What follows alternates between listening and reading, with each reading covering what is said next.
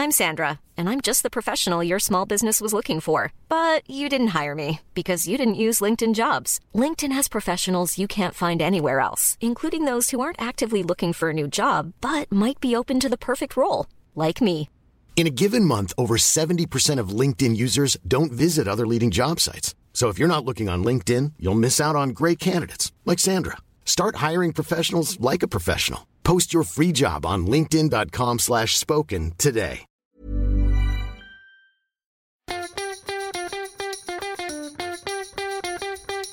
From Barangaroo Studios, the AusBiz COB is the key stuff you need to know about the day in business and finance. Well, welcome to the COB on the 29th of the 9th. It's all the stuff you need to know about the day in business and markets. I mean, Net, I'm Nadine, by the way, Nadine Blayney here with Annette Beacher. Um, I'm just trying to get to it because there will be a lot of investors, a lot of traders licking their wounds today. Uh, they sure would. I think I've got my best tweet of ever since I joined in January because I just did a screenshot of the sea of red and said, uh, not a good day to look at one's PA portfolio. I got a few likes for that. It's it's one of those days where you just it didn't matter. It didn't matter how good your management was. It didn't matter what reporting season bought. It was just a, a contagion day. Kicked off, of course, by the US all the ructions over there with the debt ceiling combined with the pop in energy prices and uh, Senator Warren calling uh, Powell so, some nasty you know, names. all of it usually a lot of that sort of uncertainty around the Fed, but we've had two high-profile resignations under a cloud. We've it's got questions about so Jerome Powell.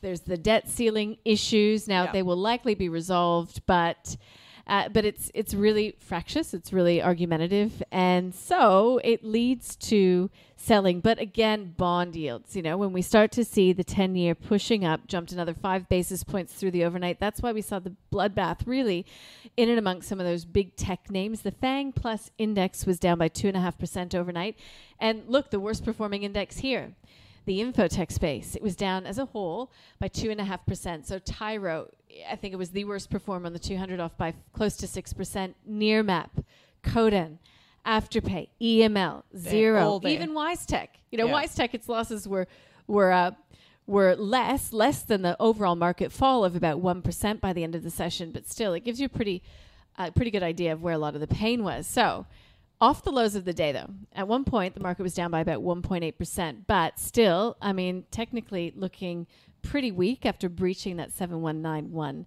uh, September 22nd swing low. Although the futures are pointing to a positive session. So maybe if Asia, you know, as you say, stops stemming the bleeding, we'll see what happens overnight, of course, because let's face it, the Fed is tapering. We have an energy shock bond yields are supposed to rise. So is this just part of a repeat of what we went through in in February, March, you know, growth versus value, dust off those conversations? Yeah, we're still not getting to that same sort of heightened level of, you well, know, nobody's dropped bond vigilante just yet. And not a lot yet. of people are talking about I just had a conversation with Con Michalakis, who's CIO at Statewide Super, saying, Yeah, you know, this is what's supposed to happen when we start seeing that better data mm-hmm. coming through. The bond yields uh, needed to rise um, to offer any type of appeal whatsoever. Um, to your point, we do have e-mini futures right now. So after the market close, sort of pre five o'clock here in Sydney, up by about six tenths of a percent. And let's not only focus on the bad here at home. I know that that is, uh, you know, easy to do on a day like today, but we did see the gold miners doing what they're supposed to do on days like today. Uh, Which know, is ironic because the last the last few days, you know, ev- even the biggest gold bugs have been scratching their heads saying normally gold would benefit from this sort of volatility. But then, of course, you get the flip side saying, well, gold doesn't like higher yields. But yes, the goldies across the board had a had a very good session today, but they were very few and far in between when it comes to positives today. So I think there's probably about 40 companies that ended the day in positive territory. When I got off air, I think I told you it was up to about seven. So that was at 11 a.m. locally. So there were some companies that picked themselves up off the mat. One of which was SIQ. So that is Smart Group. Worthwhile mentioning that we've still got that M&A pulse uh, coming through the market. And uh, yeah, its share price finished the day up 18%. So there you go. Now, there wasn't really any macro news here. We had engineering construction coming through Queensland, you know, CommSec pointing out looking pretty good. But um, but you've done a little view in the COB newsletter, Annette. Do you care to share? Well, is the the only macro news we got was the quarterly Council of Financial Regulators, and yes, this is a pointy head conversation, but it does matter because when we deployed macro tools before, there was a whole heap of red lights that uh, policy could address. But the only thing that's worrying this is APRA, ASIC, RBA, all the um, all the prudential regulators, they're worried about home loan growth outpacing incomes. And why this matters is that leaves the only macro poo policy is debt to income ratios problem is, as we know, when house prices accelerate, it just brings up that inequality issue in that the first homeowners really struggle to afford a home. The problem with debt to income ratios is guess who that gets disadvantaged? It's first homeowners because by definition they don't have any equity. They've just got a deposit. So I don't think that's going to be a nice round solution for the housing crisis that we have. Yeah, I think to your point, uh, getting difficult for first home buyers, that makes me think of the stock series we're running on uh, the call this week and next, actually. So think of this as a future fund. So you could think of it as companies you'll invest in today to give your kids, your grandkids a leg up in time, which mm-hmm. could include being the bank of mom and dad, I guess, later on. Yep, could include paying for your grandkids' private school education, if that's your thing. Anyhow, regardless, whatever you'd use that money for, Koshi's been asking his guests this week what company they'd buy for, you know, a family future fund. Think of it like that. He spoke with Michael Wayne from Medallion and Andrew Page from Strawman. Let's listen to what they picked. One I'll throw out will be a little bit spicier. It's a pretty small company called Kip McGrath. These guys do okay. uh, tutoring uh, franchise operations. Family run business, been around for ages, you know, doubled revenue since 2013. Profits about tripled since then took a bit of a knock with COVID, but the online part of the business has held up really well. Just very savvy operators. I think there'll be a bit of a pickup in face-to-face learning when this this thing all washes through, and there's just a long there's a long runway for growth. We're looking for an individual stock. It's hard to go past um, the, the previous winner, if you like, CSL, which has yep. proven to be a, a very good long-term performer. Um, a company of that size, which continues to compound its earnings growth at double digits each year, uh, should continue to grow quite nicely. So that's my individual okay. stock of choice. And that was Kip McGrath Education Centers. Uh, KIP is the ticker code, and CSL that oldie but goodie um, for Michael Wayne from Medallion. So you can catch that full episode online or via podcast. We've had a diverse choice of picks yeah. for this. So some have literally taken the education theme, yeah. whereas others have just like a CSL. It's just a long run performer that hopefully will fund your kids and grandkids down the track. It'll be interesting to see if anyone's gutsy enough to pick sort of a high growth company to get in there. Um, we'll see, we'll see, but we will definitely be tracking its progress throughout the next two weeks and beyond. Uh, so, look, that's checking off the list all of the things we really needed to touch upon. But I will say, you know, you can access via the show notes a few different interviews on, you know, different views from market participants on what this pullback means mm-hmm. and where opportunity comes. You know, it always hurts to or, see, yes. you know, your your the value of your portfolio go down in a couple of days, but also if you do have cash on the sidelines, where opportunities could come to the fore. So St Wong, who is this chief investment officer of Prime Value Asset Management, lists four quality buys uh, in the defensive part of the market as well as the tech space that you can look to buy on pullbacks such as what we're seeing. And Adam Dawes uh, is featured in there as well, saying, "Don't be a hero. Hold tight. Mm-hmm. Buy these three stocks." Yeah, the uh, I was fascinated by an interview I had. Um, Clyde Russell from Thomson Reuters has been watching commodities for years, and he he said the markets are confusing short term with long term, mm-hmm. and I thought that was quite a good point because this coal squeeze is short term. This oil squeeze is short term. So you don't make long term investment decisions based on short term pops in prices. Yeah or the opposite. So yeah, I referencing it again, but probably because it's fresh in my mind. Just had a chat with Con, as I mentioned, statewide super. It'll be up online um, now if you look for it, pretty much. Um, and yeah, he was just he defined short term, medium term, mm-hmm. long term. He talked about asset allocation in these times, and also cautioned against trying to do too much.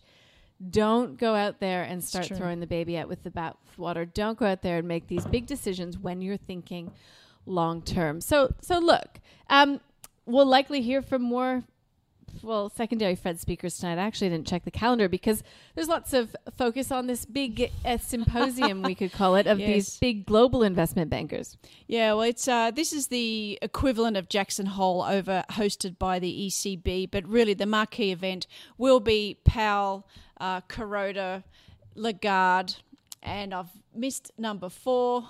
It's uh, BOE. Bailey. BOE. Ba- Bailey. Excuse me. Sorry, BOE. Bailey. Andrew. Uh, four of them.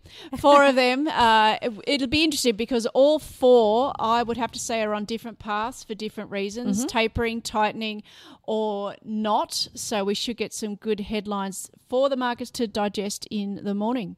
So we have the Australian dollar bouncing slightly in the Asian session, a bit more mix. It's done pretty well. Commodity prices, yep, yep. Um, trace it back to that. We've got uh, the US dollar sort of consolidating at its highest level though since November. So we've got. We'll be watching out for more chatter on the debt ceiling. Um, you know, there's a lot for markets to digest right now. You understand why we're feeling a little bit sick to our tummy. We've got the U.S. government budget, you know, and then uh, just whatever's well, throwing up with a lack of Powell support because markets don't like uncertainty. And if Chair Powell is not at the helm to see out this tapering policy, that's probably more noise than what we probably need in the markets right now um, as well. So that's something that uh, seems to be gathering momentum as well. Mm-hmm. Okay, no big data here tomorrow, is there? Uh, it's it's month end, so over the next couple of days we'll get things like private sector credit, oh, house prices, right. home loans. So we were talking property today about uh, home loans, so we'll get more evidence of that over the next couple of days. So I dare say we'll still see investors um, pushing up some house prices, but that's you know that's something we see every month. But uh, yeah, that's it for macro land really. Yeah, I suppose we'll keep our eye out for you know some data later in the week coming from the US, um, and we've got some data coming from China uh, later on in the week as well. Just the Chinese PMI is coming on Thursday. Yeah. Actually, Thursday's tomorrow. What am I Thursday's tomorrow. Monday yes. off. so uh, yes, we oh Friday. My. Well, Friday is October one, and of course we will get a, we will get a suite of global PMIs. And as we know, they've been going in different directions because uh, the US, some of the US state numbers are through the roof, and then others are through the floor. Aussie PMIs crashed right across the board in August. So let's see uh, we what that suite looks like by the time we get to the end of what feels like a very long week. well, obviously not to me if I still think it's uh, Tuesday. Anyhow, uh, look, I guess we'll wrap it up for today. We really look forward to bringing you through what happens overnight tomorrow morning. We're live on ausbiz.com.au. I presume many of you know that we've got this live stream, but just in case, we're live from 8:30 to about 4:30 every day, walking you through every move the market made, and obviously putting it into perspective. Lots of different perspectives, yes, but into perspective. Okay, put your feet up, everybody. We'll do it again tomorrow, which is Thursday. Got at eight thirty. See you, Annette.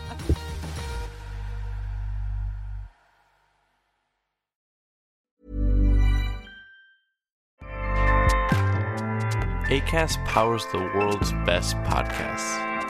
Here's a show that we recommend. The Real Housewives is a guilty pleasure for most, but if you're looking to not feel guilty about that pleasure, tune in to Everything Iconic with me, Danny Pellegrino, where I break down all the messy moments and behind the scenes antics of Bravo's popular franchise. And on Everything Iconic, I also interview celebrity guests like Kelly Ripa, Keke Palmer, Drew Barrymore, Cameron Diaz, and more about their guilty pleasures, their past work, and so much more. So if you're pop culture obsessed and find yourself watching way too much reality TV like me, tune in to Everything Iconic with Danny Pellegrino wherever you listen to podcasts. ACAST helps creators launch, grow, and monetize their podcasts everywhere. ACAST.com.